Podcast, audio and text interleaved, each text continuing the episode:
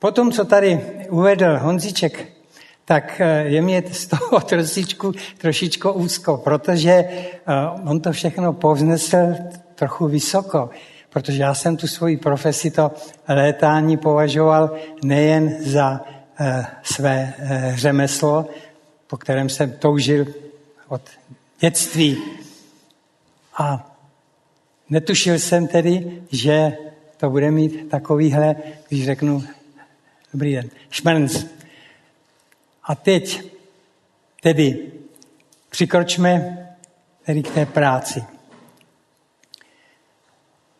Když Honza říkal, že by chtěl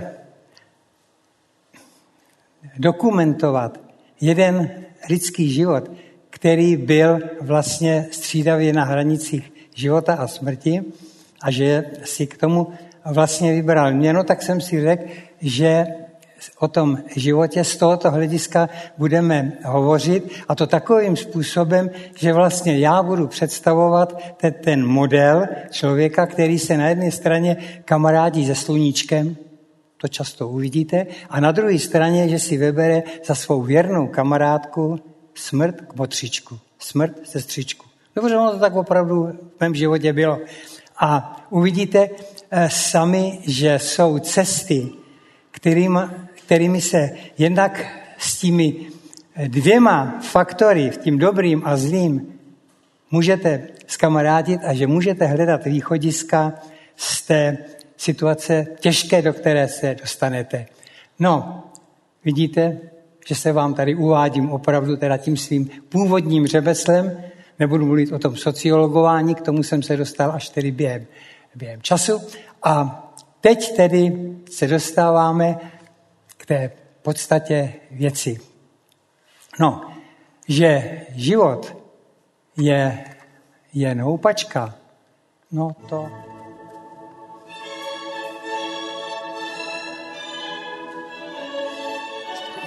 Ať to stáhne už.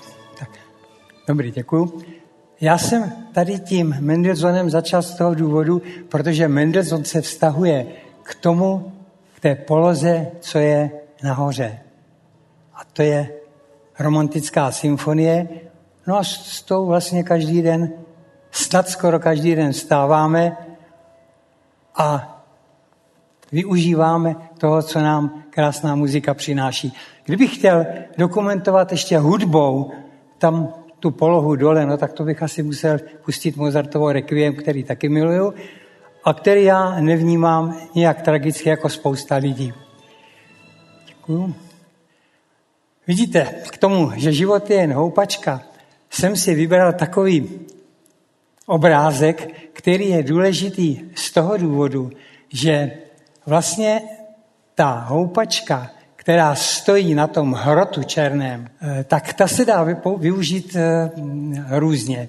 Když je přesně v prostřed, tak ty síly F1 a F2, no tak život běží, život plyne a je nám dobře. Ale když ta zátěž, začnu říkat stresor, na té straně F1 začne převažovat, no tak pak co s tím?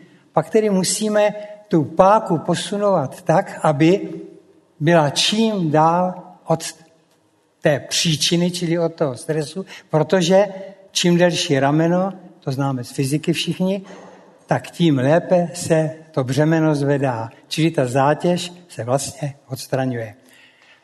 No, vidíte, že to je záležitost prastará, že si to um, nevymyslel tady Sikora, ale vymyslel si to jeden z mých pánů bohů a to byl prostě tady ten pán, který se jmenoval Archimedes. Takže vidíte, že to se ví už dávno. Já se k tomu jenom odvolávám, protože si myslím, že to je strašně důležité, že ta páka, když se člověk vtěsná do svých hlavy a když se podle toho chová, no tak pak tedy se dá všechno eh, zvládávat v životě jednodušeji.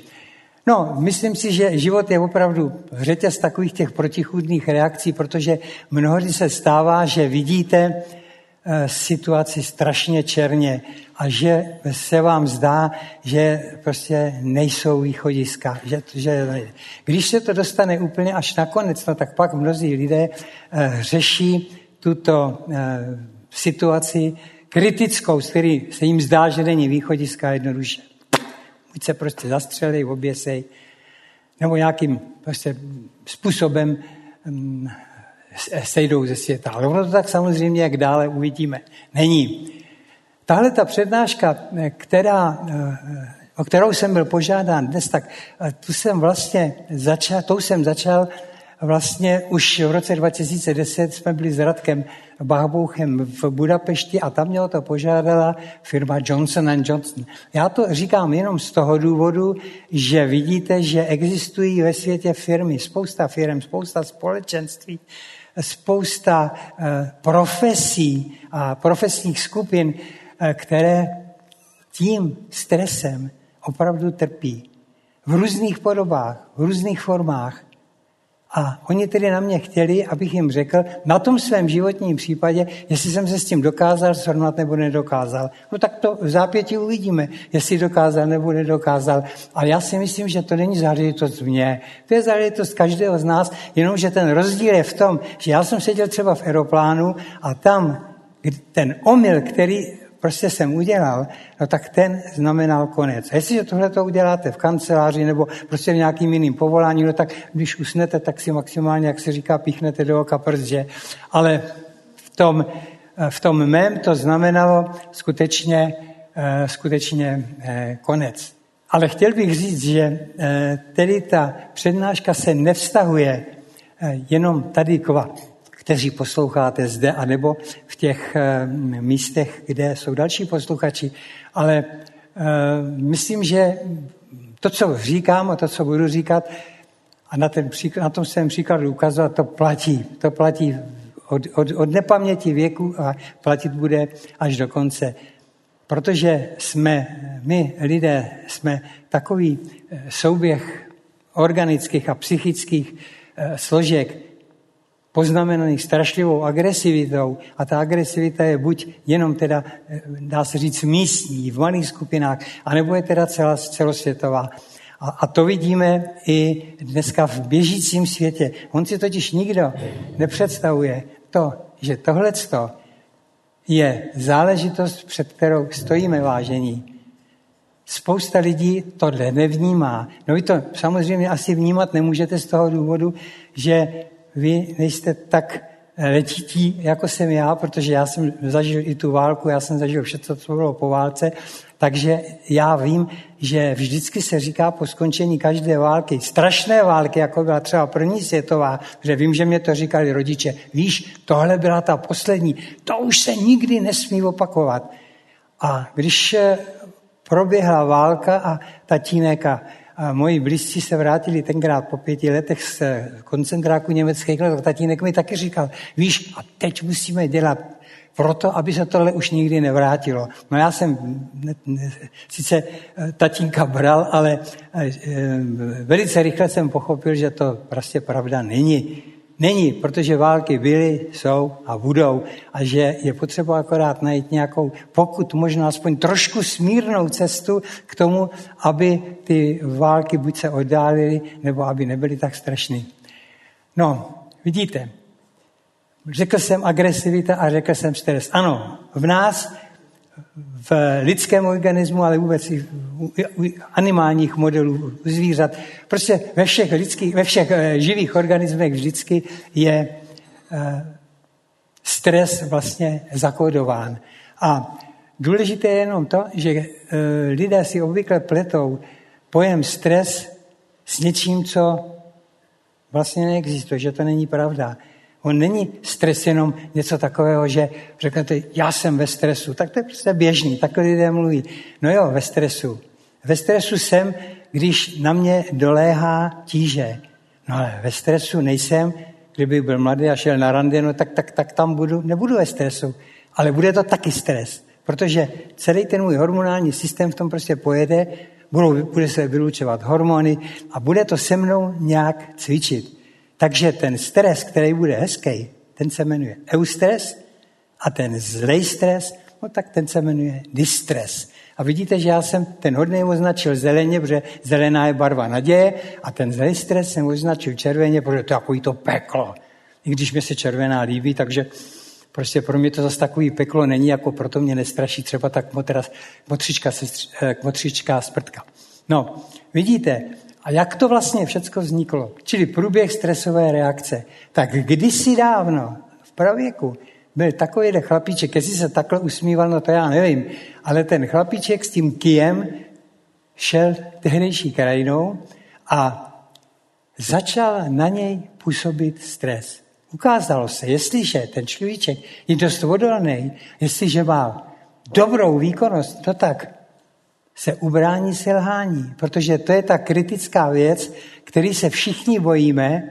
Bojíme se ji zejména v oblasti třeba, když to přenesu z toho pravěku do dneška, v oblasti řízení. Řízení nejen sebe sama v životě, ale řízení celku, skupin, čím dál tím větších, větších, větších, že specificky je to na vojně, tam je to všechno direktivní, ale tady v tom občanském životě to direktivní není. A tam se musí hledat cesty, jak z toho. A ona existovala, nebo byla, fungovala v, asi v těch 70. letech eh, paní profesorka Frankenhauserová z Karolinska institutet ve Štokholmu a ta eh, se snažila tohle, to, co jsem tady namaloval, prokázat na té činnosti člověka v té prvotní fázi. Když teda se na něj řítil medvěd, No tak ten člověk něco musel udělat. Ten člověk se buď lek, anebo se začal bránit. A z toho paní profesorka Frankenhauserová vlastně vyvodila tu základní tézi fight or flight. Buď tedy budu bojovat, anebo uteču. No a tak je to přece i v té normální situace. Vezměte si třeba řídícího pracovníka nějaké velkého podniku, nebo ani nemusí být velký, ale řídícího pracovníka jakékoliv skupiny a teď si představte, že on se dostane do konfliktu se svými podřízenými. Pro jednoduchost s jedním třeba jenom ze svých podřízených. No tak co ten člověk může udělat? No tak ten buď může bojovat a buď v té nejmírnější formě, že se s tím člověkem snaží domluvit, že se ho snaží přesvědčit a že se tedy na něčem shodnou či dojde ke schodě. No a když to prostě nejde, tak musí utéct. Tak samozřejmě neutíká tím způsobem, že se zvedne a z té skupiny uteče, že jo?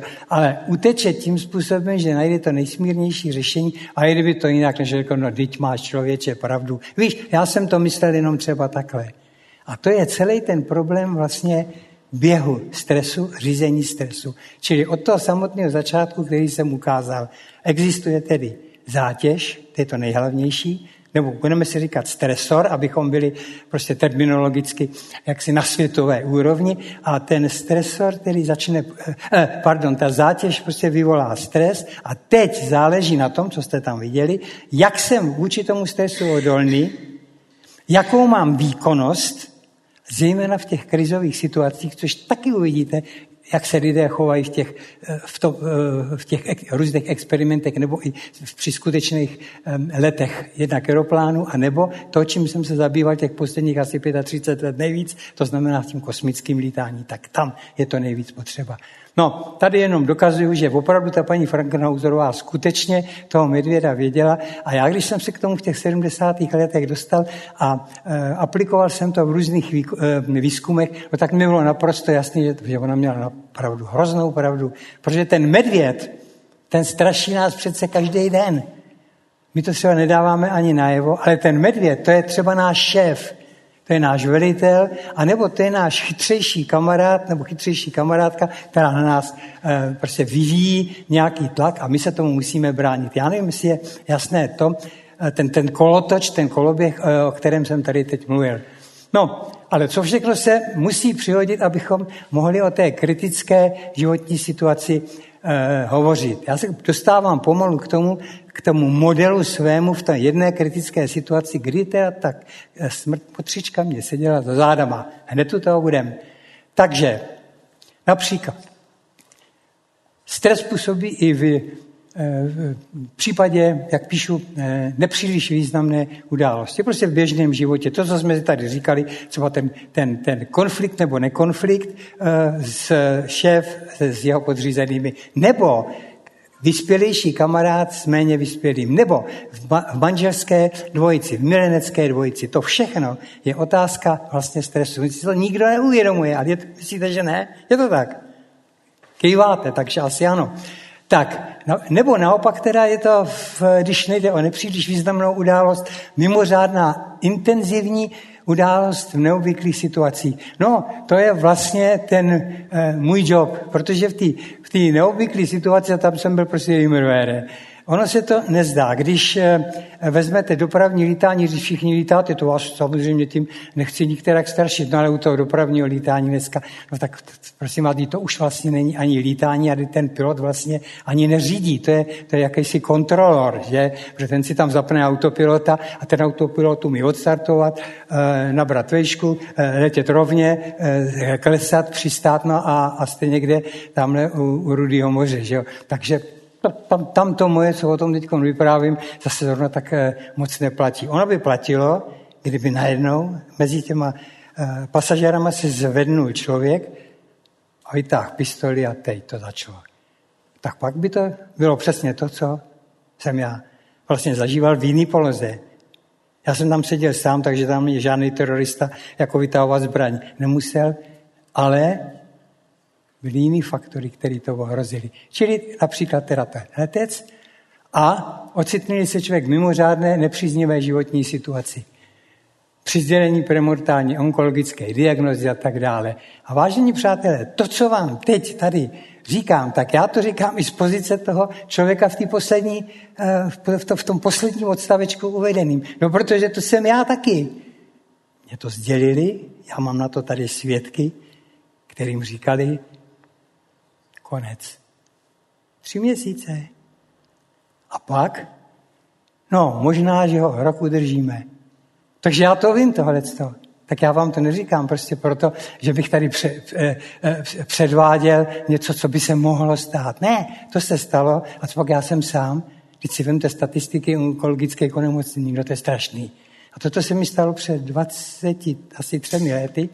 A tedy s tou prognozou tři měsíce prostě jsem tady nějakou náhodou. Proč, to taky uvidíte. No a vidíte, já jsem si proto, abych mohl dokumentovat to, co povídám, vytvořil prostě takový graf, kde vidíte právě tu běžící čáru, eh, která je vlastně takovým, eh, takovým středem našeho života běhu, kde nám prostě není ani dobře, ani špatně. Je to prostě takový ten normální běžný život. Ale tak tu křivku, to je náhodná křivka, ta nevznikla žádným měřením. Tu jsem tam takhle namaloval, aby to byl jako standardní obrázek, který budu používat teď pořád tak eh, to, jsou vlastně, to je vlastně křivka, která běží. Vidíte ty vibrace různý, které u toho jsou. Někdy je to hrozně špatný, někdy prostě zase to vibruje nahoře, tak teď je dobře, a pak zase a zase a zase. Že? No a já jsem k tomu připojil na tu dolní osu eh, tedy věk, v tom případě teda svůj věk, a vidíte, je tam i eh, datum 1934. Tak já vždycky ještě říkám, protože mě je z toho data strašně zlé, protože 1934 to, to, je, to je přece pra, pravěk. Pro vás to musí být pravěk, to je pro mě jako bitva na pijávě, že jo? tak to, to, je, to je hrozný. Tak eh, já si ještě vždycky zdůraznuju, že říkám, když se mě ptají, kdy jsem se narodil, tak já říkám ne 1834, 1934. Tak vidíte, že to už je hodně, hodně dávno. No. A v té době když jsem se narodil, tak samozřejmě, tak dítě se narodí, tak v ten moment, pokud není nemocný, pokud se, se normálně eh, vyvíjí a, a, a tvářičku, její tvářičky jeho se usmívají, no tak to, to, to je prima pozice, to je prima poloha. Čili vidíte, že jsem přesně ve středu toho normálního života. No, a když jsem se teda narodil, tak ty všechny, to se vztahuje k tomu minulému obrázku, no tak všechny ty okolnosti v té naší rodině byly naprosto příznivé, že? No, a tady je naznačeno teda od toho prvního roku až do eh, věku 71, který už jsem teda dávno překonal, ale vidíte, že i v tom roce 35, eh, v tom prvním roce, to jsem byl zase nahoře a svítil na, svítilo na mě sluníčko, ten znak prostě štěstí. A když popojdeme o kousek dál, tak můžu konstatovat, že tenkrát to zřejmě bylo příjemný. Já si to přece nemůžu uvědomit, že? Ale asi to teda bylo příjemný, aspoň mě nikdo neříkal, že bych byl nějaký obzvlášť zlobivý. No, takže asi mě bylo dobře. Ale varovní signály už přicházely v té době, s, to zase pro vás teď mluvím úplně, no, já nevím, jak to mám říct, to je mimo, naprosto mimo vás, ale asi je dobrý si to říkat, protože když si toto lidé neříkají, tak to pro ně je vždycky špatný. A já vím, že když se já snažím na své potomky eh, působit v tomto duchu, tak dnešní generace prostě se diví žasně a říkáme, co, co jim to vykládáš, proč je tohle to učíš? No protože když ty lidi s tím nepočítají, když to nevědí, tak to dopadne jako s tím, když mi tatínek můj říkal, že, že teda je to poslední válka, že už to jiný nebude. No vidíte, a stojíme před ní zas. Takže důvodné obavy rodičů jsou přenášeny do duše dítěte a samozřejmě, že víc, než by ta dušička to dítěte unesla. Takže já vím, že to, co se kdysi do mě napěchovalo, ať už prostě úmyslně eh, eh, vlivem rodičů okolí, eh, tak to ve mně, to ve mně zůstalo do dnešní doby. A já to nebudu tady říkat, abych nevyvolával eh, prostě jaksi eh, zlý soudy, že teda já jsem na, ně, na něco, na někoho, na nějakou národnost zaměřen. No ne, ale ze své duše nikdy prostě nevěru pocity, které jako to malé dítě zažilo, řekněme na začátku té války nebo na začátku okupace, když sem přišli Němci. To prostě už není možné, to už nikdy v životě člověk ze sebe nevymaže. No a nejistý pocity z toho se projevily samozřejmě za několik let později. No, tohle byla doba první rány, jak vidíte, spadlo to úplně dolů a ty moje pocity, čili to psychologické vnímání kvality života, jak jsem napsal, a zvyšování kvality života a snižování, no tak to se snížilo prostě hodně moc. A byly to vlastně dvě situace během dětství, krizový. První přišla ve věku tří let ve formě onemocnění skrufulózou. No, někde jsem si hrál s dětma na venkově na písku a e, e, tuberkulózní bacil se mi dostal do žlázy. No a protože se tenkrát prostě žádná nějaká plastika dělat neuměla, tak vidíte, že mám takový šrám, že, že se můžu hrdě vytahovat s tím, že to bylo při nějaké letecké havárii, jak si každý myslí. Druhá přišla o dva roky později spolu s uvězněnými otce a několika členů rodiny na cesty. A teď přijde ten moment, ve kterým prostě mě asi nebudete věřit. Ale nevěřte, když jsem vám před chviličkou říkal, že to, co se zasadí do toho duše těch, toho maličkého dítěte, tak se začne projevovat postupně v celém životě. Vždycky přijde takový nějaký škrt, taková, taková krize, a v té krizi se začnete chovat v důsledku toho, co se do vás zasadilo. No a mně se zasadilo to, že když mi ze začátku říkali, když štátu zavřeli, a to bylo hned v roce 39, když přišli tehdy Němci na cestě, že, a, a pak mi najednou řekli, že tatínek je zavřený. No tak to, co malý nerozumný dítě v pěti nebo kolik mě to bylo, pět, šest roku, no tak vytáhlo kuchyňský nůž, bydleli jsme v pátém patře a běžel jsem dolů na Němce. Že jo. Vidíte, a to v člověku tohle zůstane. Tam prostě spolubydlící chytli řekli, prosím vás, to bláznivý dítě, vemte mu ten nůž a, a nějak ho spacifikujte. Tak to se všechno e, v člověku takovým způsobem projeví. No a další stíny na duši, tak e, zůstali. No, vidíte, že v té době po válce, nevyprávím vůbec o té válce, o tom, kolik lidí eh, třeba i z naší blízkosti nebo dokonce z rodiny bylo vězněno, přišlo o život. Tak to bylo prostě opravdu velice těžká doba. No, tak tam přesto všecko, ale ještě se dá říct, že ten život v té době, od během třeba těch mých gymnaziálních studií, no tak to prostě byl celkem jako snesitelný, že čili za pozitivní výsledky zde považovat pocit síly, která v člověku prostě eh, vlastně akumulovala v důsledku výchovy, v důsledku toho, co bylo všechno eh, okolo, v důsledku toho, že se čekalo na, na vítězství ve válce, na porážku nacistů a tak dále. Tak to všechno prostě způsobilo to, že člověk vlastně začal tvrdnout. A jako pozitivní věc ještě taky se považovat to, že se mi teda eh, podařilo doštudovat. Eh, tady mám na to svědkyni, to je moje žena Stanislava, která se mnou seděla vlastně takhle, takhle v oblavici vedle sebe a do dneška se mnou eh, pracuje a snáší všechny trpkosti, hrůzy a výhrušky té motřičky smrti.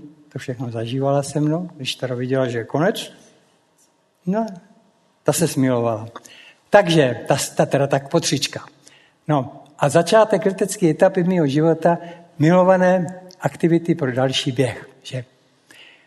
No, ale stala se věc a to je to, s čím jsem vyhrožován, že vám povím. A to je ta hranice smrti. Když mi bylo těch 21 roků, tak ta moje holka vyběhla a sedla si mi za ten krk. A stalo se to takovým způsobem, opět jsem zažil, tak jak jsem vám říkal předtím, že jsou věci, které jsem zažíval, že nemluvím o tom, co by mohlo být.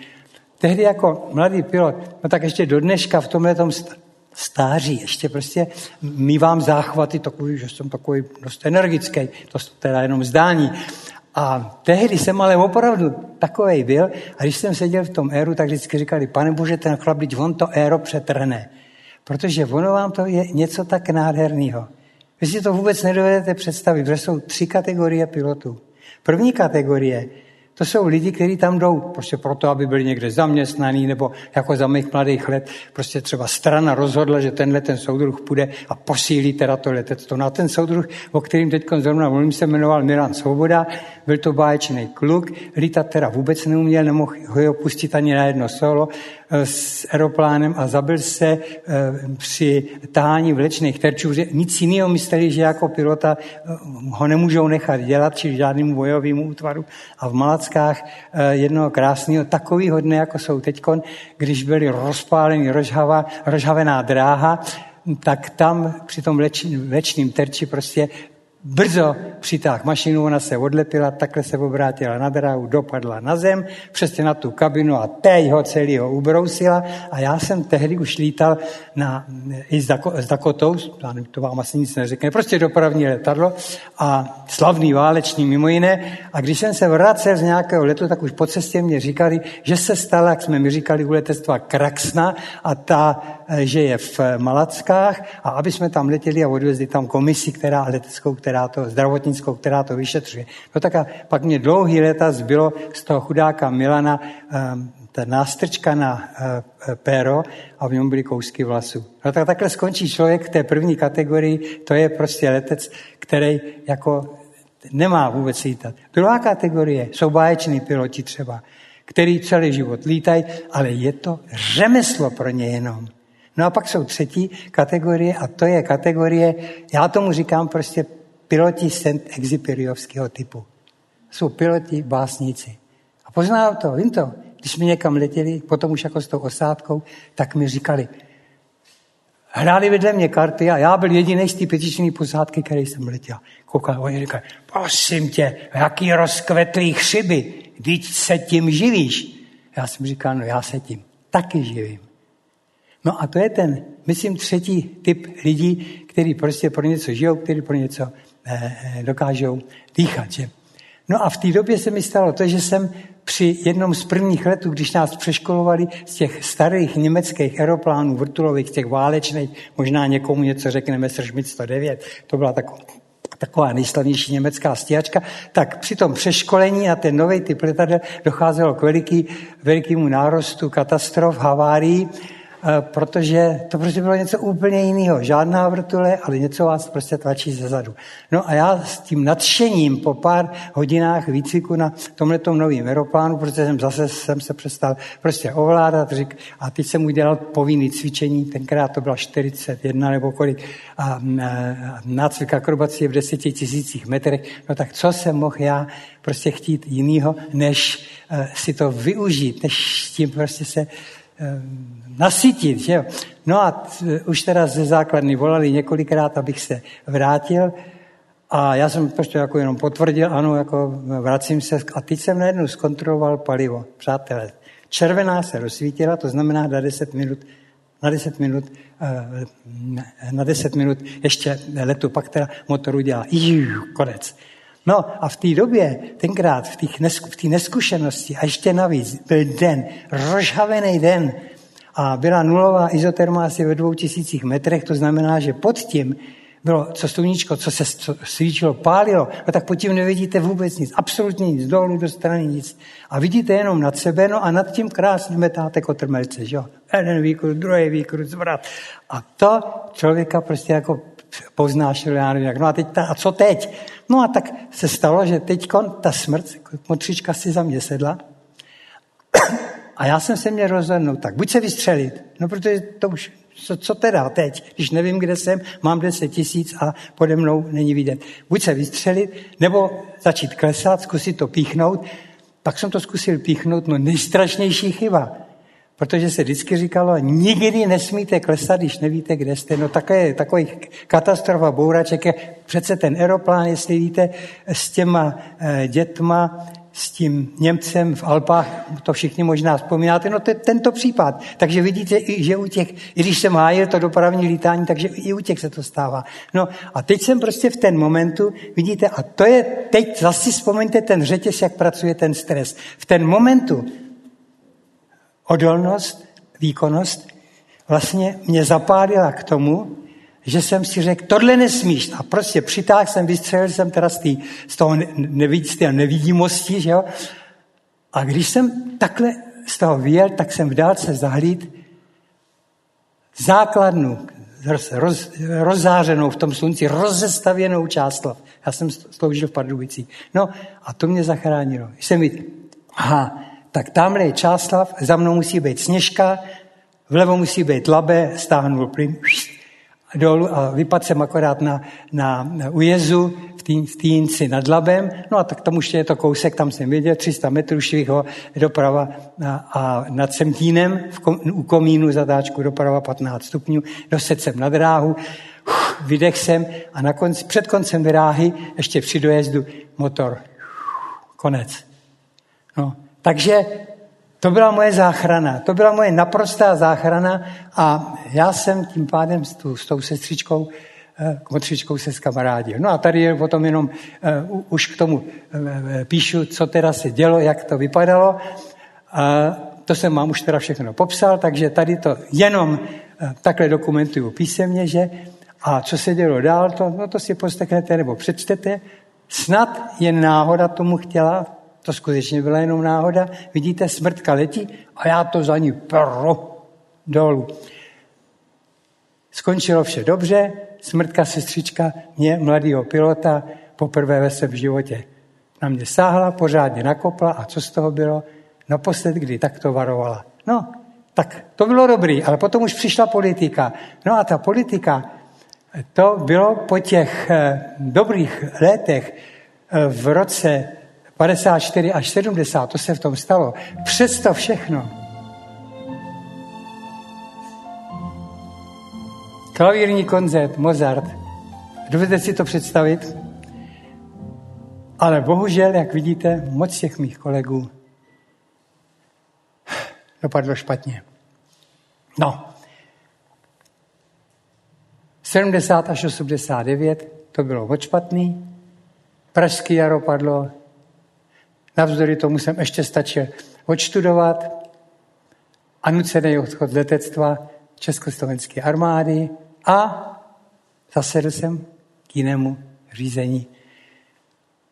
Leta 70-89. Pokračování v životě. Zase manuál, ale už na část průmyslové sociologii, sociologii malých skupin, ale to mě přivedlo už definitivně k tomuhle. A to bylo to, čemu jsem věnoval, už konec života prostě v té v té v v v fázi toho vyhození a vyloučení od milovaného řemesla. No a začal jsem tedy pracovat na tom, eh, proč tady vlastně dneska sedíme. Chci vám to ještě jenom upozornit na to, že kromě těch experimentů, které se eh, konají na Zemi, jsou ještě experimenty takzvané analogové studie, to znamená, když nemůžeme simulovat eh, třeba eh, stav bez tíže při pozemních experimentech, no tak si pomůžeme jiným způsobem.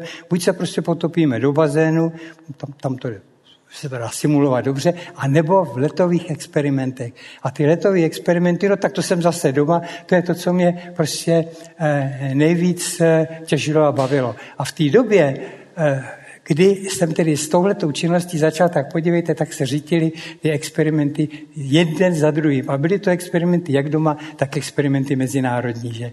No a začalo to teda naplno v roce 88 a šlo to až do roku 2010 eh, a v té době jsme od pr- primárního experimentu té štoly Utišnova, Utišnova, kde jsme vlastně převzali vykopanou, vykopaný, jak bych to říkal, jako vykopaný tunel do tvaru rohlíku, eh, ve kterém se zkoušeli um, profily pro různá metra v Praze, eh, v, v Janově a Bůh kde všude. No a tam jsme tedy, moment, tam, a tam jsme tedy uh, udělali experiment, kde jsme dokonce se pokoušeli o soužití s animálními modely, protože jsme byli požádáni, abychom vymysleli, jestli je možné zajistit čerstvou stravu. No tak jsme zajišťovali čerstvou stravu tím, že jsme tam vzali křepelky, slepice, rybičky, tilapii, nilskou, násady vajec, že a na tom jsme zkoušeli pobyt při měsíčním pobytu. On to byl vlastně tři nedělní, ale protože jsme zkrátili biorytmus o 6 hodin, takže to vlastně, to, co se i zdálo jim, eh, byl měsíc. Takže to byl vlastně měsíční experiment. A Hergot, a e, tam tedy jsem jenom takovou, takovou kuriozitu jsem tehdy nechal vypěstovat bezpéřovou slepici, protože jsem věděl, to vypadalo to hrozně, vypadalo to, jak když vysejí takhle brojleři a ono to bylo živý. A zlobalo to, byli takový jako skoro zlí. No ale jenom položím otázku. Zjistili jsme prostě nakonec i v té závěrečné zprávě uvedeno, že to nejde. Posádky dvě, které byly v té v v tý štole ukrytý, to bylo dohromady dvakrát um, asi šest lidí, tak mm, to, ty, a jedna skupina se starala eh, právě o ta zvířata. Jenom taková moje otázka k vám, jestli myslíte, proč myslíte, že to vlastně nebylo možné, na to se prokázalo a už se to nikdy taky samozřejmě v historii asi nestane. Proč není možný třeba ty živý, živý tvory tam mít a, a konzumovat je, když teda požadavek je čerstvá strava? Teresko? Tereska? Tereska. Proč? Ne. Mirečka? Ne. Nikdo? No, protože ty zvířátka nikdo nedokázal zabít. Za čtyři, pět dní adaptace, to, to se stali z toho miláčci. Tak jak můžete miláčku zakroutit krka z bašty? To nejde, jo. No, tak to je jenom, jenom na okraj k tomu. A e, ty výsledky experimentu Štola, to vám bylo tak něco zajímavého, že e, se to vlastně obrazilo opravdu v tom světovém výzkumu dalším. Je to, zní to prostě neuvěřitelně, že tady malá česká země, když mi někdy lidi říkají, proboha, proboha, co, co, co, co byste teda mohli vlastně udělat? No tady Češi, žádné rakety nemáte nic, no to víte, že jo. Takže některé výsledky. Tak zaprvé zjištění, že e, ta osad, to osádku tvoří nejen vlastní osádka, ale i osádka toho řídícího centra. To, s kterým my komunikujeme tady odsaď z Prahy. My komunikujeme s osádkou řídícího centra, podle toho, kde to je, tak Mars 500 byl v Moskvě, tak v Moskvě. Že? A zjistili jsme, že je potřeba mít za prvé spovědníka, protože bez toho spovědníka žádná skupina nemůže existovat. Jednoho spovědníka na místě a jednoho spovědníka někde, koho si může zavolat. A teď si to vente, jak to vypadá v těch mezilidských stazích ve skupinách. Tam, kde vy žijete. A já myslím, že mě mnozí dáte za pravdu, že to je strašně důležitý, prostě říct pro Boha, já. No a potom nutnost vytvoření bočního komunikačního kanálu. Bez toho to taky nejde. To je přece z teorie řízení jako známo eh, jak si, to je velice dobře, že, že, že, že máte formální komunikaci, neformální komunikaci, máte formálního vedoucího, formálního lídra a najednou se, za chvíli ho uvidíte, já vám na něj prstem ukážu, a že máte neformálního lídra a že najednou teda je velitel a vedle něj je teda jeden, který si žádný velitel není, ale je mocnější eh, duchem a tím, co dělá u toho druhého. No, a vidíte, jaké byly ty experimentální výsledky. Některý, čili nominace eh, pozitivních i negativních vlivů na posádku eh, za letu. Příznivý vliv ženy vhodných vlastností. Krsto jsem toho schytal, přátelé, že si to neumíte představit. V Oslu napsali noviny, tenkrát psali český vědec, Sýkora tvrdí, že příští osádka bude vysloveně ženská, protože ženský vydrží díl. No takovouhle blbost jsem samozřejmě neřekl, já jsem to řekl jinak. Já jsem řekl, že osádka má být smíšená a ženy, že jsou strašlivě důležitý což já vidím tady, že jsou straš a tamhle, což je strašně důležitý faktor pro to, aby ta skupina prostě fungovala bezchybně. Ovšem ta žena musí být to mother-like type, to nemůže být nějaká prostě jen tak ženská, no tak krátký sukně a krásná houby s octem. To musí být mother-like type prostě. A ten mother-like type ukázal v té štole, že ty dvě skupiny ve srovnání se nesmírně lišily. Jedna ta skupina, to byla taková ta chlapská, tam se teda nekoukalo na slovo, jak to kdo co řekne, tu vedl známý můj přítel nyní, a od té doby se známe, totiž Pavel Toufart. Možná, že to jméno znáte, to je, to je um, redaktor, um, novinář, tedy, který se zdará speci, zabývá speciálně um, kosmickou problematikou. A um, v té druhé skupině byl další novinář Čermák z Reflexu. Dneska je v i dnes. A tyhle ty lidi prostě jako ty skupiny vedly a byla každá teda samozřejmě jiná. No a ta ženská, ta se projevovala prostě jinak. Ta, co pečovala teda o ty zvířátka, ale ta se projevovala jinak. Kluci se k ní chovali prostě vysloveně jako gentlemani. Zná to, vypadá to celkem neuvěřitelně, že to je možný. Nikdo se na ní nedovolil. No a ta Renátka dneska pak se vdala dneska žije někde v Austrálii. A já na ní strašně rád vzpomínám, protože tam mě tu myšlenku vnukla krz kterou to jsem to schytával od té doby na všech konferencích, prostě, že prosazuju jenom ženský. Já jsem neprosazoval jenom ženský. Tak, a zajištění možnosti koexistence s animálními souputníky. Vidíte, tohle to jsem říkal v Paříži eh, v roce 1993 po tom experimentu, když byl vyhodnocený a tady vidíte, že eh, do češtiny přeloženo, že na, na, na tu skupinovou odolnost, ale to nepad, neplatí jen pro éro, to neplatí pro, to platí pro nás, pro nás, co tady sedíme, pro všechny zaměstnání. Eh, stupeň sociální adaptace, hladina odolnosti, rozdílný typ stylu vedení, vojna direktivní, tam ty jsou až do toho demokratického, který teda nad tím mávám rukou, protože to dopadá většinou katastroficky, když se to dělá blbě. A možnosti komunikace, kterou jsme zkoumali, od jak živa, eh, saturace biologických potřeb, znalost termínu ukončení izolace, šíleně důležitá věc a efekt biologic, péče o biologické objekty, no a faktor přítomnosti ženy v osádce. Že? Tak to byly ty, ty faktory, které tenkrát, už v tom roce 1993, hrály v té, v v řekl bych, v té světové publikační činnosti dost velkou roli a podle ní se taky experimenty i v zahraničí dělaly. A faktory, které jsou negativní, byly pocit diskomfortu, environmentální, fyzikální faktory, nedostatek volného času a pocit stresu před a po ukončení izolace, protože nastává anticipační stres. To jsem já věděl oproti mnohem jiným, protože jsem byl pilot. A já věděl, co to je anticipační stres, protože ten je nejhorší ne při přistání, ale před přistáním, když se začínáte strepovat. Jo. No, tak, Tohle byla taky 193. roku z té Paříži, pak jak vidíte dole jsem to říkal ještě eh, na konferenci eh, Mezinárodní astronautické akademie v Praze v roce 10, s Radkem Bahomou jsme tam měli vystoupení a tady vidíte, že to byly ty dvě skupiny, o kterých jsem teď mluvil. Ta černá linie, to je ten, eh, to, do toho kontrolního centra, to je ten formální kanál a to, to tečkovaný červený je neformální. No a tak to funguje.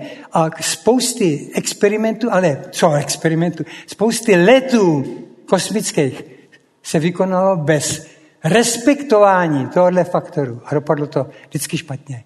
Vys, vytažení pistole na někoho, nafackování, nafackování eh, eh, kulka, který napadl holku tu američanku tenkrát, že a to, to, to je na dlouhý povídání, to by bylo jiný. Jo. A navíc teda ještě kontrolní, to kontrolní centrum, že musí být, vidíte, že ty tečky tam jsou zpátky vedeny, že musí být prostě považovaný za člena té skupiny. A to je i v tom podniku. Pokud nebude šéf považovaný za člena tý, toho kolektivu nebo té skupiny, které ji vede, Nemůže to fungovat. Jo, bude, bude. Formálně snad, ale neformálně. Aby to podávalo výkony, který z vás prostě letěj a sršej. A bez toho se nedá dělat pořádně žádná práce. Protože kdybych to nedělal v Europlánu, tak jsem se zabil. No a kdybych to nedělal tady, no tak jsem asi nemohl založit dva ústavy a věc je. To by asi nešlo. Víte, takže vím ze zkušenosti, z té experimentální činnosti, že to tak je. Jo, a pak tam byl ještě, to jsem zapomněl, ten eh, Disinterested Observer, to je ten nezúčastněný pozorovatel. Tak, a teď vidíte, přichází doba nových metod.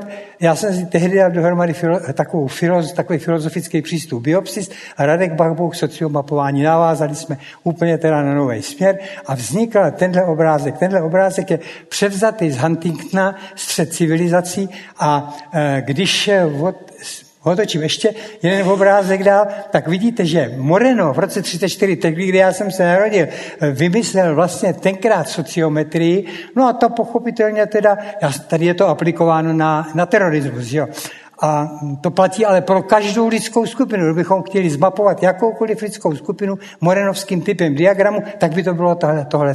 No a Radek Bavou přišel z geniální věcí, že se to převedlo do této fáze, protože tady vidíte na první pohled teda, kdo vystupuje, kdo je kdo. Tady jsou to eh, dva soupeři, to znamená Západ a, a Islám. A z toho můžete vidět, když se na to podíváte podrobně a začnete to studovat, tak vidíte, kde můžete vlastně začít působit po straně na to, aby se srovnali nějaký uh, válečný konflikty. Uh, ještě tam je fotografie našeho milého přítele Radka Babucha, který už je dneska set sakra známou osobností a k nám tehdy přišel do ústavu jako, jako student asi třetího ročníku matfizu. A mezi tím studoval matfiz, uh, psychologick, uh,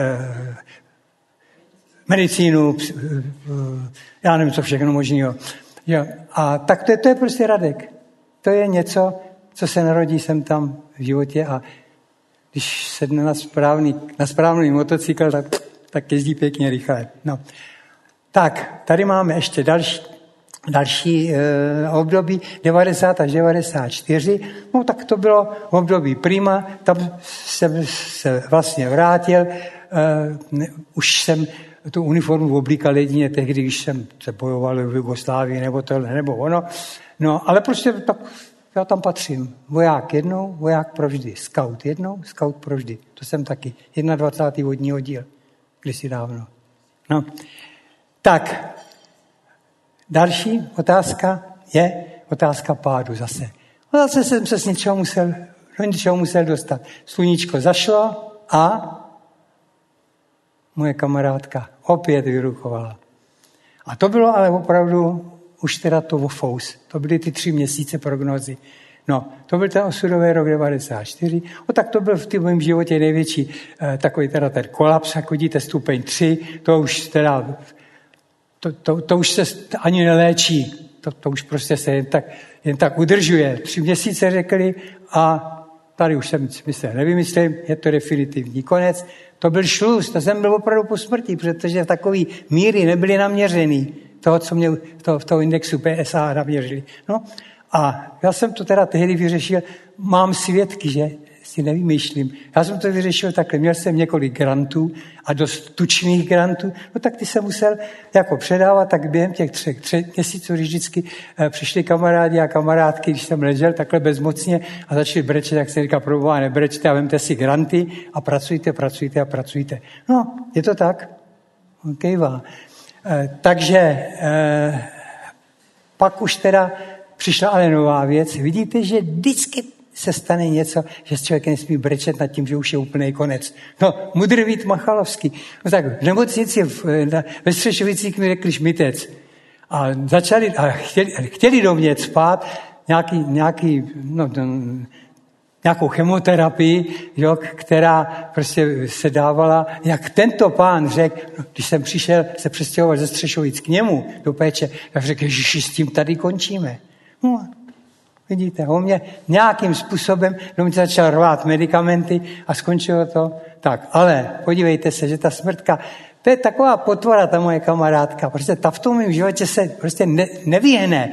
Ten chudák, co mě zachránil za asi půl druhého roku na to zemřel. Akorát se mu stačil ještě dovést jeho dceru na ekonomický vysoký škole, kde jsem v té době taky působil, až k diplomce. No. Tak, tak jsem se mu aspoň odměnil tím tím. Takový výborný člověk při operaci. Konec. No, tak, tak to chodí, sestřičko. No. no, ale to zdaleka samo o sobě neskončí. Mezi nejdůležitější faktory patří osobní vztahy vazby. Přátelské, profesní, rodinné, hlavně. Teda smrt sestřička je na čase překonána a kde dát oporu? No přece tady, doma.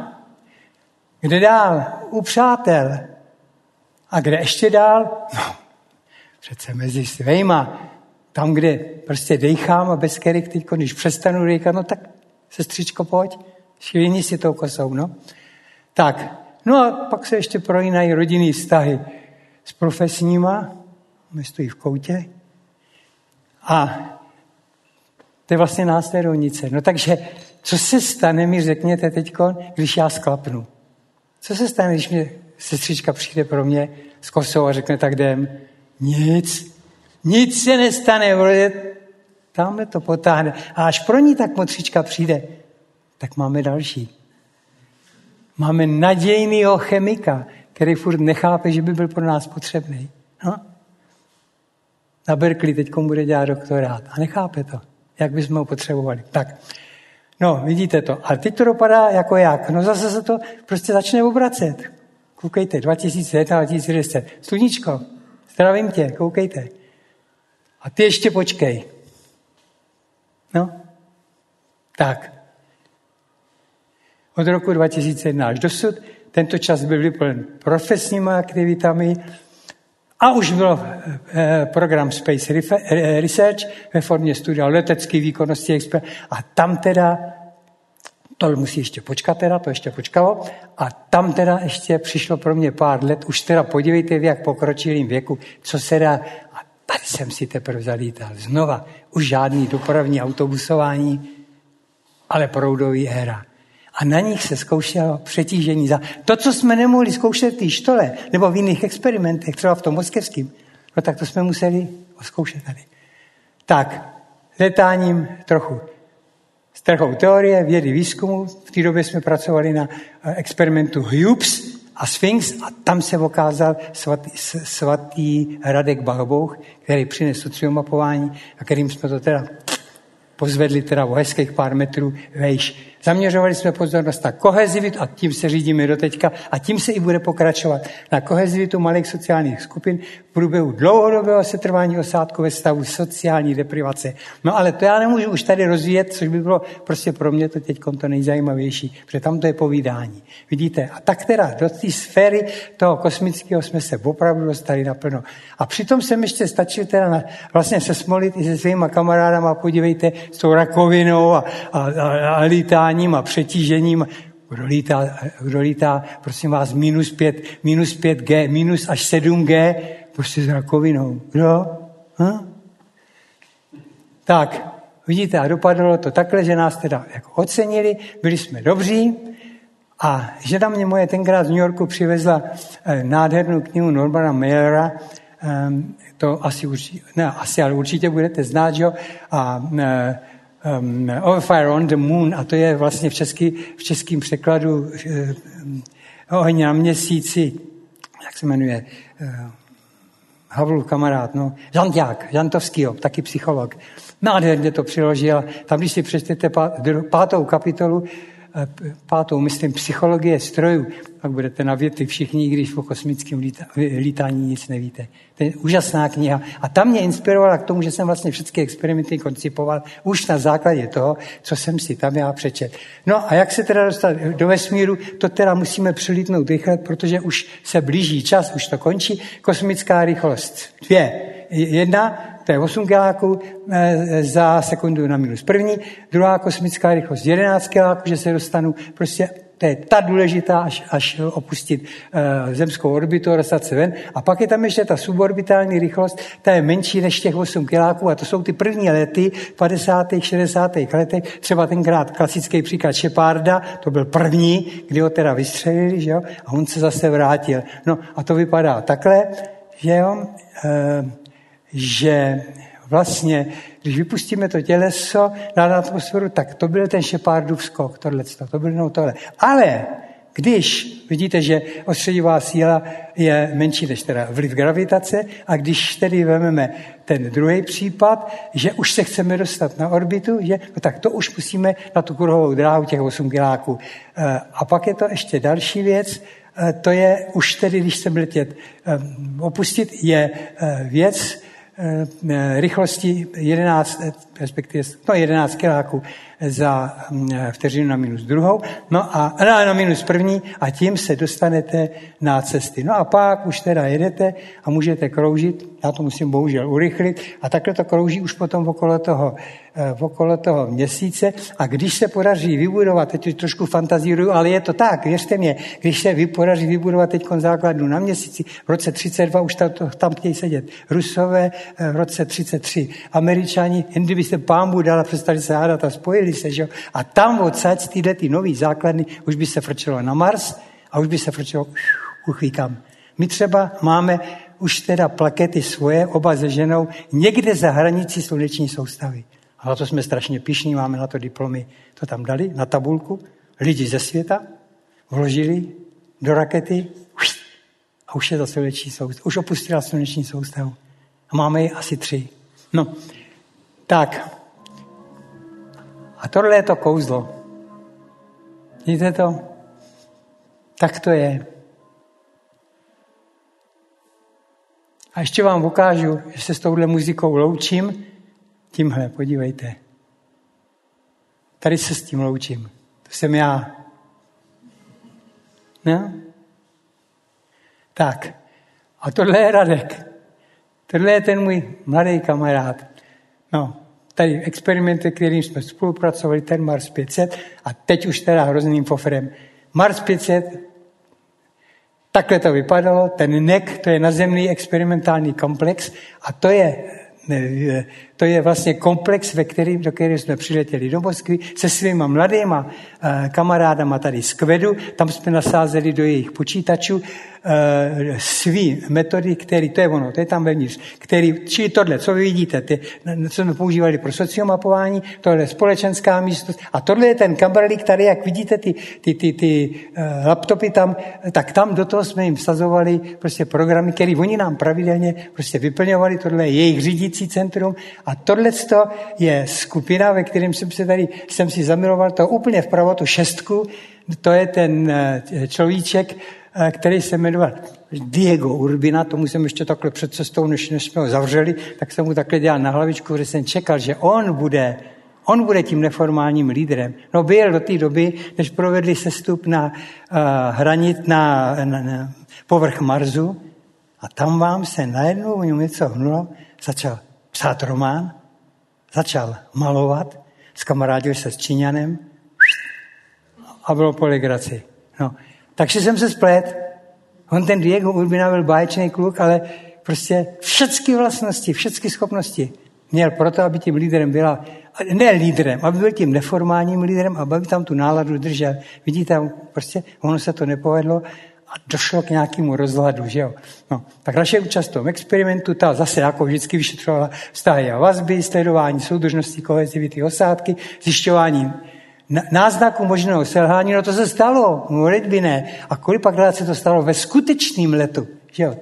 To o tom ani nemluvme. A to varování zasílali jsme kontrolnímu centru a to navržení řešení, ty sociotechnické opatření, s tím teď pracuje moje dcera Imrvére, tak a, a její, její tým. Takže to je věc, to je to předávání toho odkazu z toho z minula. Tady jsem já díky těm, tomu, že, že jsem znal, jak teda to vlastně při tom lítání funguje, no tak jsem viděl, kde jsou kritické body. Jo. Akorát jsem tam přidal tu dvojku, kritická situace za letu byla ta dvojka, protože to je stykovka, to je, když se vrací z toho povrchu eh, Marsu a ty eh, aeroplány se teda ty lodě se musí spojit, tak to je teda šíleně kritická situace. Protože povede se jednou, je palivo. Nepovede se, ještě je palivo. A když to je po třetí, mimo, a pak už jenom, pak už dojde dech, pak už dojde kyslík, konec. Tak to je průšvih. Smrt motřička, no, funguje všude. To, co vidíte tady dole, tak to jsou data snímaných, snímaný komunikace mezi tou osádkou. A vymyslel jsem si to přesně podle toho předpokladu, co je kritický start, dvojka, kritická situace za letu. IVA, EVA je extravehicular eh, activity, čili mimo. Aktivita, prostě když, když jdete um, spravo, mimo loď, prostě když vás někde přivážou na kus lana a tam, pak je to ta stikovka, pak je to ta anticipační stres, což zná pilot, ale běžní lidi to, myslím, moc jako nějak neznají. Že? No, a takhle vypadala ta komunikace, podívejte, všechny ty čáry, to jsou jednotlivé členové osádky a dole je kontrolní centrum. Podívejte, jak je odtržený. A to byla ta největší naše výhrada. A teprve, když se sestupovalo při té Evě, když se sestupovalo na povrch Marsu, tak teprve najednou vznik teda komunikační zhluk, protože tam se to všechno začalo promítat. No a to jsme pečlivě sledovali na všech těch datech, které vy tady vidíte, tak to se pečlivě sledovalo a do té Moskvy se do toho kontrolního centra se všechno tohle z toho okamžitě hlásilo a posílali se sociomapy a ty sociomapy už byly tak, tam bylo tak viditelný, jak to vlastně, hned to uvidíte, když to doběhne, jak to vlastně s těma, uh, s těma vztahama ve skupině vypadá, Tohle jsme jim dávali tyhle ty otázky, to bylo vložené v těch počítačích. A tady vidíte, když tohle to lítalo eh, ještě s komentářem a prostě do toho řídícího centra. A tady vidíte, jak ty lidi se k sobě měli, kdo se dolukoval, kdo zůstával stranou a furt to odtržený eh, kontrolní centrum. Tady je druhý případ, za, už když byli na zemi, tam to bylo eh, při, tom, při počátku té Evy, tohle už když byli tam. A Eh, tady uh, už teda několik pohledů do toho průběhu toho experimentu. Jo, zase jsme za to dostali náležitý, to není si Kora jenom, to je jenom, že prostě tam jsem byl podepsaný, ale jinak bez těchto těch lidiček všech, kteří tady, tady různě sedějí, jo, tamhle třeba, tak bez těch by to nikdy v životě samozřejmě nebylo možné. Dneska to bude jiný jméno, tam akorát. No a prověřovali se celý systémy, včetně člověka v rámci kompletních situací a samozřejmě ten náš další cíl je ISS, čili Mezinárodní kosmická stanice, na který se teda furt přilítá. A teď bude další experiment, kterým se prověřuje, jaká ta naše účast může být. Tohle to je bezvadný kluk, uh, Pasket, že? Tomas Pasket, který je tady vyfotografovaný 17. ledna tohoto roku, když eh, vystoupil eh, z kosmické stanice a spravoval tam, spravoval tam něco, že? Eh, tady sám skonstruoval tenhle ten znak nového projektu ESI eh, Proxima eh, a tady tenhle ten krásný kluk tady mluví s tou holkou a, a vypráví o tom prostě, co se vlastně už událo a co se udá, dít bude dále. No a naše programy nejsou jenom prostě ty programy ESANIBER, programy světového kalibru.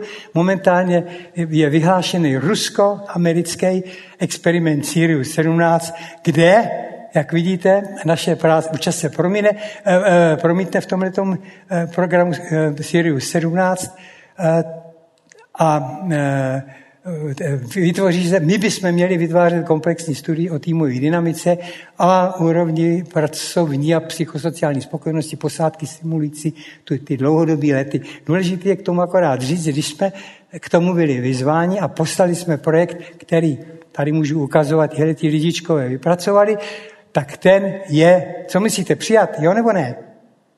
Teresko, hoď by ne, to víte, že jo. Tak, Tereska, přes to všechno jde. Tak, a je to teda novej, nová česká účast na tomhle tom experimentu. Tady máte ten tým a tady je ten Pavel Toufar vpravo, věčný kritik. Často můžete si, že to se chodíme spolu i do televize na ty Hyde Parky a takovéhle věci. No a tohle to jsou ty lidi, a někteří tady sedějí mezi náma. Pak se na ně podívejte. Tak, a to je konec mojí historie. Vyprávění o vnějších a vnitřních změnách, které mohou být negativní a také pozitivní. Hlavním problémem ale zůstává, co je nutné s tím dělat. No to jsem se vám snažil aspoň naznačit, když už tam nemohl víc. A podle mého mínění, ať jde o dobré či špatné ve změnách, jsou přítomny vždycky oba aspekty, čili nalézt chvíle pro odpočinek s někým, koho člověk miluje snad, s kým je motivován a potom způsob nalézt, jak situaci řešit. Vy to moje lítání dolů klesat, nebo ne? Tak, a tady je mu jeden z mých pánů Bohu, já mám, tu, já mám jich řadu, těch pánů Bohu, těch vesmírných pánů Bohu. Tohle je jeden z nich. A zase zůstává pro vás, pro všechny, fight or flight. Klíč držím v ruce, vy teda taky, vy ho držíte v ruce. A co vy si vyberete? No co? No to už je vaše věc. Takže děkuji za pozornost. A počkejte, tím ještě nekončím. Moment. Končím teda, jo, končím, ale na cestu toho Mozarta. Děkuju.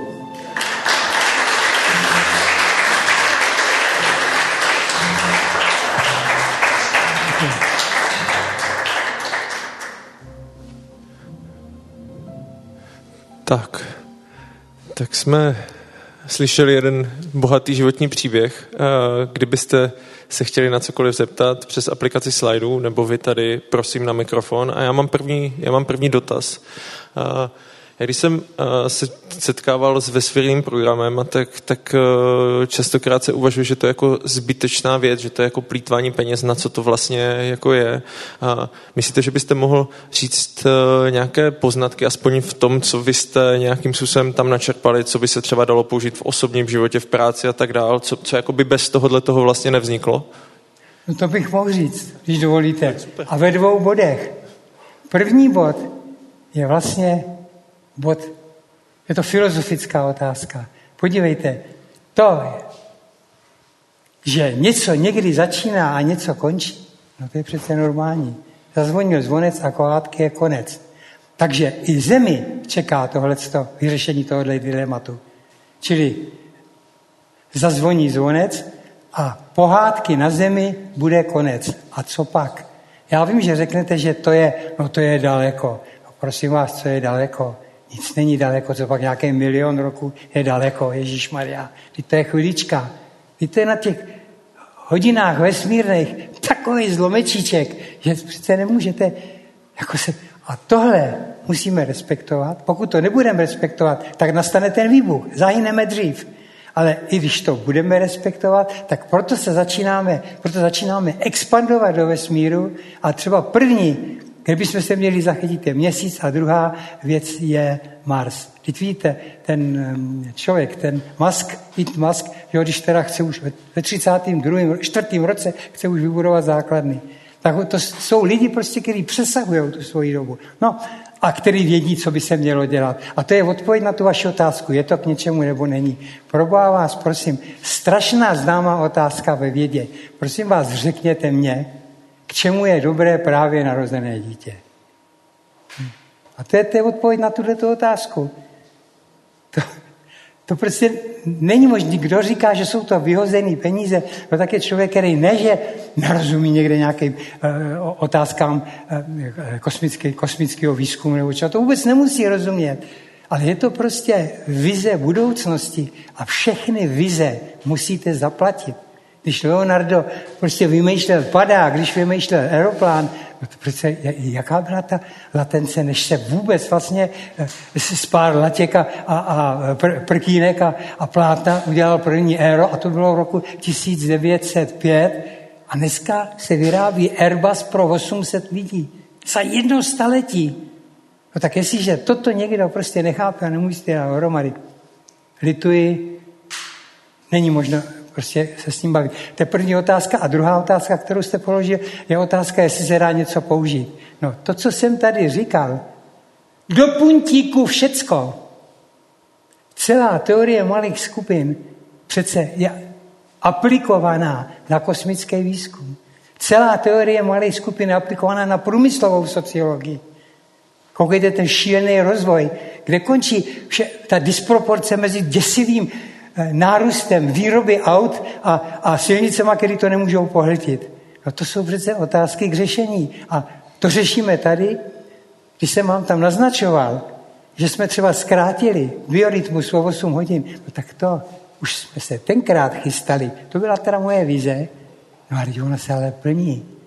Dneska už se plní, protože bez té bez, bez změny biorytmu, tak co chcete dělat? Tak vidíte, ma, teorie malých skupin, teorie stresu, Co, to, co bylo to poslední, co jsem říkal? No? A to poslední, no. Okay.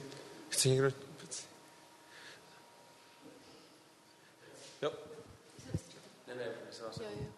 Já bych si dovolila se zeptat, jak jste právě zkrátili ten biorytmus? A k čemu to je dobré a naopak? No, eh, normální, normální den trvá prostě těch 24, 24 hodin.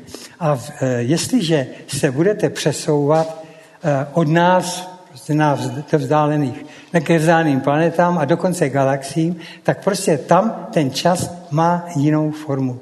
A protože jsem to chtěl nějakým způsobem už teď připodobnit v roce 88, no tak to jde, si mysleli, že jsem blázen. No tak, tak ať. No ale byla to vlastně takový první pokus, jak simulovat to, co by se událo někde na hranicích nebo do hranic eh, naší galaxie.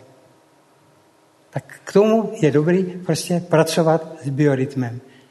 Protože ten má samozřejmě na, na vliv prostě životního cyklu, no a na tom se dá vyzkoumat tisíc věcí od krevního tlaku a žádný pozor. Když jsme zkoušeli všechno možné, tam jestli jste si všimli, čím jsem všim polepený, když jsem lez do aeroplánu, a to bylo jenom při těch analogových studiích, ale při těch pozemních experimentech, no tak tam bylo od okulogra, od oční pohyby, eh, EDA, jak se to řekne, kožní citlivost, eh, krevní tlak, tep, eh, i fyziologické faktory a samozřejmě k tomu přidaný psychologický. Tak to je vlastně odpověď na tu vaši otázku. Ano, s biorytmem se dá báječně pracovat a mm, zatím se to zkoumá u nás ve fyziologickém ústavu eh, na krysách, na myších že?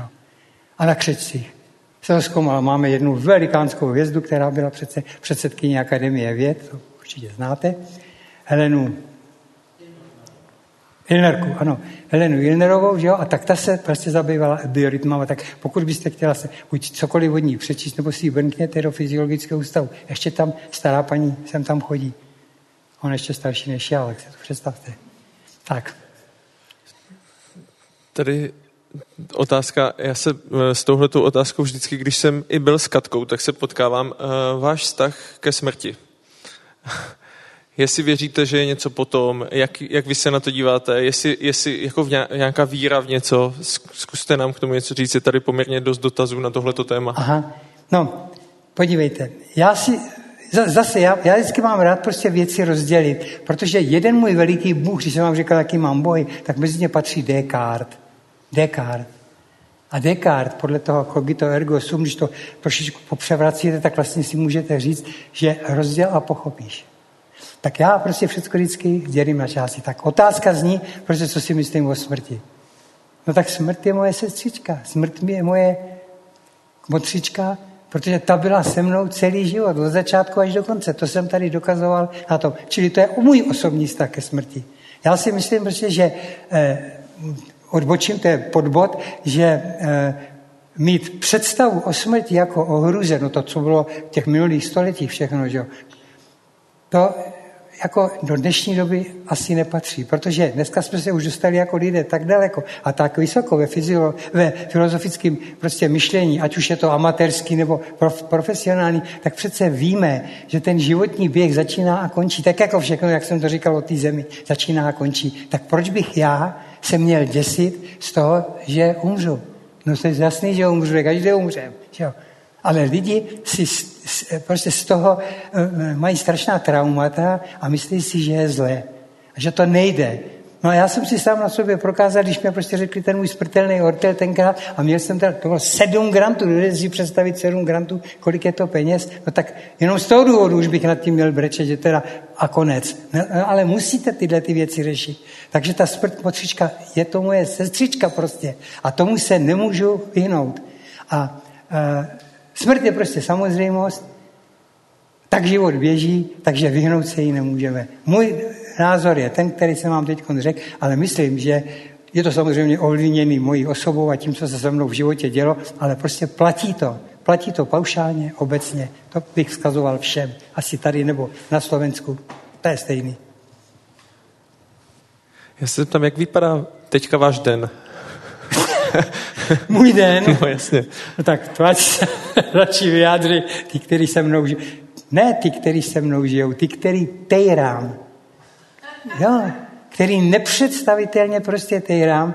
Já to vím, ale řekněte mě, teda teď vy mě zasporete, jak to mám udělat? Jak to mám udělat, když je tolik takových tisíc důležitých věcí a potom všem, co jsem zažil a dělal, teda se další a další prostě vystupují. A teď si říkají, a teď vy na ně máte třeba i odpovědi. Odpovědi, na který by se lidi dneska smáli. Kdybych vám některý předvedl tady, no tak zase budete smát a řeknete, no to, to, to je naprostý cvok. Jo, dneska a teď naprostý cvok. Ale co za tu krátkou dobu, třeba těch 300 let, no tak pak to bude. Rozumíte? Takže studovat.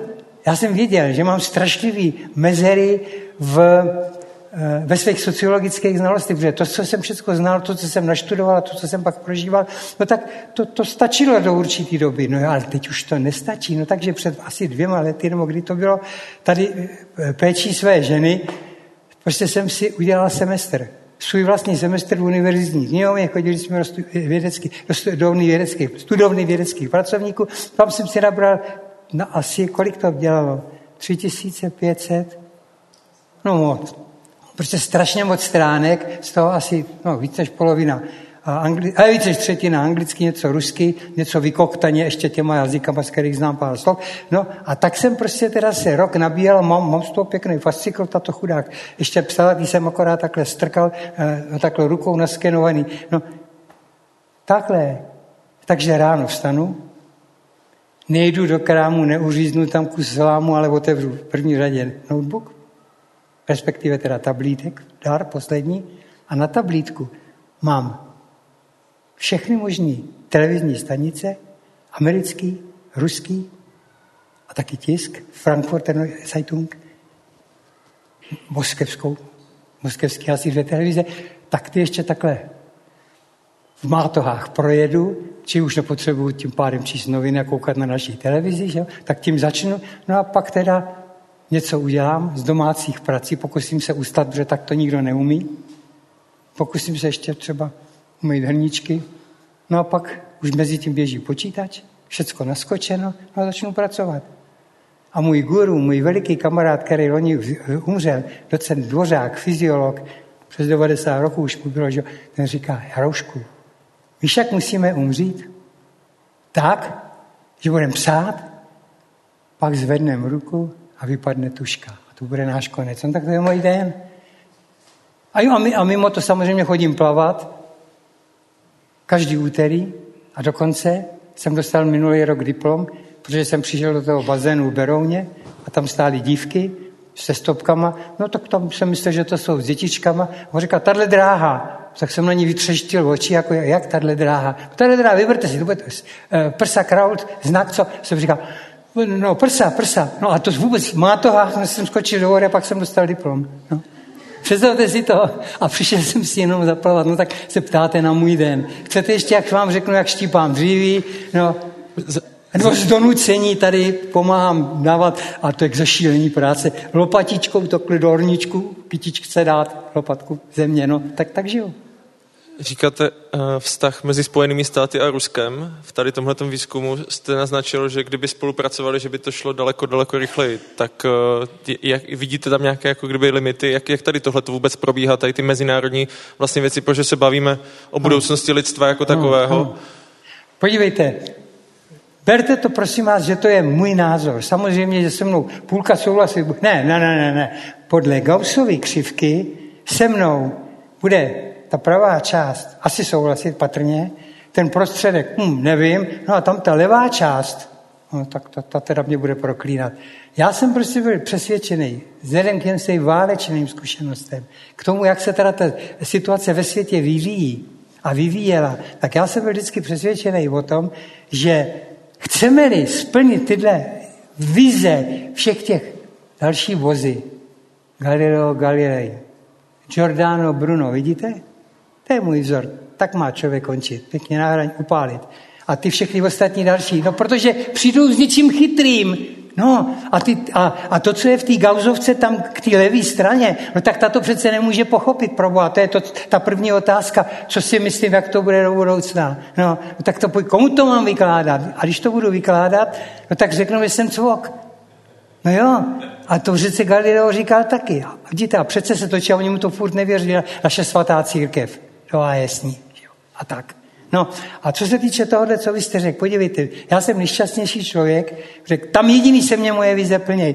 Po těch konferencích, prostě, já, já jsem tý, zvolili mě do té Mezinárodní astronautické akademie za řádného člena v Paříži, to je dost.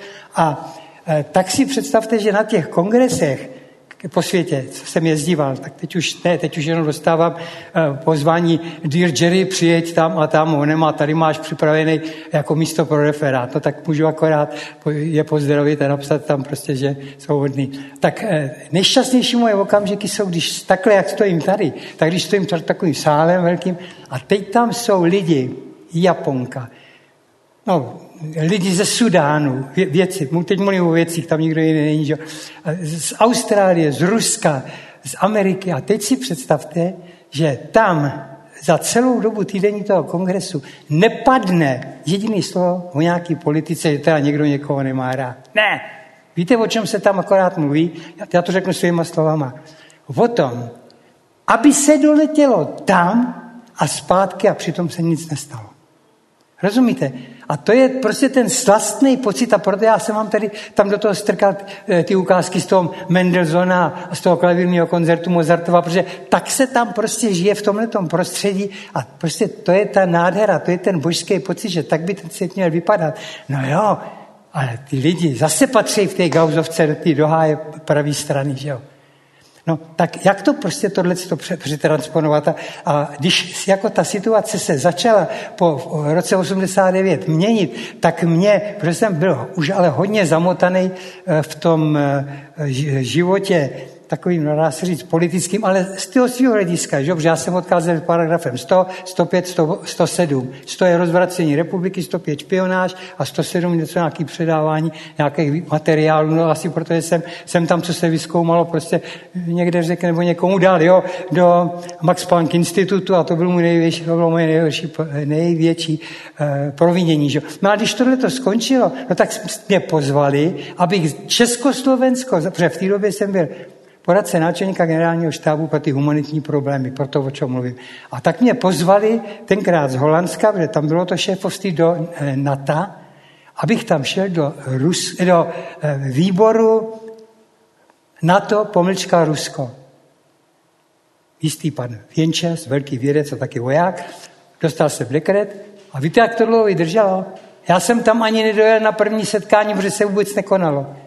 Protože do třech měsíců tohle to zrušili. A já jsem byl stoupenec toho a jsem do dneška. Protože lidi jsou všude stejní. Hlejte, já mám kamarády mezi piloty, vojáky v Americe, v Rusku, kam se kouknete. A vím, jak se ty lidi chovají. Když jsem pochválil Buše, protože přilít v aeroplánu, já jsem si říkal, no, to jenže oni ho přivezli, jo, to je Laubnu, leteckou přivezli ho v F-18, tam jsou dvě místa, jo. A já jsem tenkrát prostě eh, říkal jednou Rear Admiral, jak to řekne, Rear Admiral, no, admirál, takový ta první stupeň, a nějaký plukovníci, co tam všechno seděli a říká se, no, ten Bušak je frajer. A víte, co mi ty lidi řekli? Jerry, takhle na mě udělají, jsi úplně idiot. My vojáci přece musíme samozřejmě poslouchat politiky, co řeknou politici. To teď se tady objímáme. Ale když tobě řeknou, abys mě zapích, tak ty to do mě vrazíš, a když to řeknou, jak já to udělám, tak takový je svět a vojáci jsme prostě o to, aby jsme. Takže zase vidíte, že to končí u jednoho. Já si myslím, že prostě já jsem pro sjednocení světa, já jsem pro Evropskou unii, no jo, ale prostě pro funkční Rozumíte? Ale jakmile se to začne dostávat do, toho, do, těch, do těch rozhádaných stavů, když to vidíte na té naší politice, když to by člověk přece zešíl, tak proč mě vyhodili tenkrát v tom 68. roce? Já jsem v životě nebyl v žádný starý, do žádný bych nešel. Tak proč mě vyhodili? Protože jsem chtěl lepší a ono se pak ukázalo, že teda to, co jsem chtěl, to lepší, teda to lepší není. Rozumíte? A to jsou ty odpovědi moje na to, na co se teda ptáte, co já chci. Já chci prostě, aby se našly rozumné cesty ke sjednocení západu a východu a teda všecko, co k tomu prostě jako je teda to přidružený a ne, aby se to prostě, prostě rvalo. No ale to jsem na tom prostě jako ten Galileo, no to je moje vize. Tak bych si, když se na to ptáte, tak si to představuju. Sjednotit všechny rozumné síly ve to je moje filozofie, jsem to nakonec vyštudoval, že jo? tak vím, o čem mluvím. Aby se to prostě dalo dohromady. A veribus unidis jako Rakouska spojenýma silama. A jestliže k tomuhle tomu ten svět nedospěje, no tak dojde k té explozi. Hm. To je moje odpověď na to. Tak já vám moc děkuju, pane Jaroslav Sikora. Díky.